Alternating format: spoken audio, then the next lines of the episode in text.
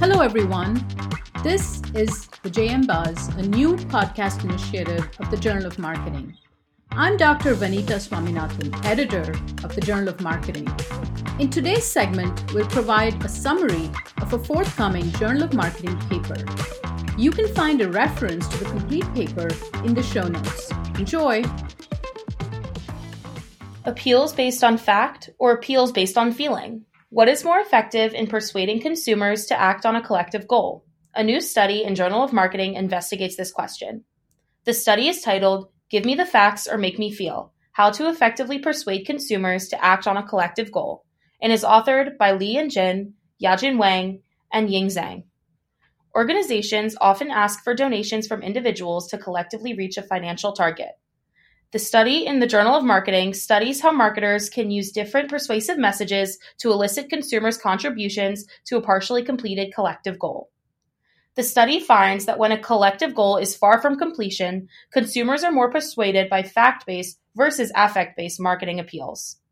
In contrast, as the collective goal nears completion, people are more likely to enter a feeling state and are more impacted by affect based marketing appeals. The findings offer key insights for marketers trying to elicit more participation in collective goals.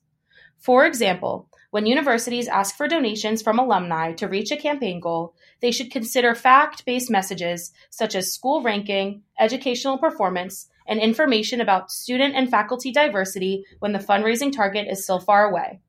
However, they should switch to affect based appeals and evoke more emotional elaboration as the total amount gets closer to the target. Similarly, marketers should consider employing an appropriate mix of textual versus visual communication at different stages of their campaigns. Whereas visual illustrations with text and less feeling based messages may be effective at an early stage of campaigns, marketers may wish to include more affect rich visuals to evoke stronger emotions to push the goal over the finish line in the more advanced stages. The findings in this research advance the understanding of the effectiveness of persuasive messages in the context of collective goals.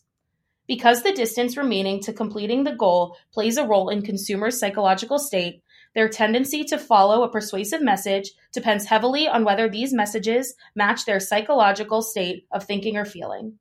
These conditions require marketers to focus on the audience's situational psychological state and match it to the appropriate persuasive message. I hope you enjoyed the summary of the paper that's forthcoming in Journal of Marketing. To learn more about new and exciting research published in JM and to listen to more episodes, you can find us at the JM Buzz on Apple Podcasts or Spotify. You'll also find a link to subscribe in the show notes. See you next time.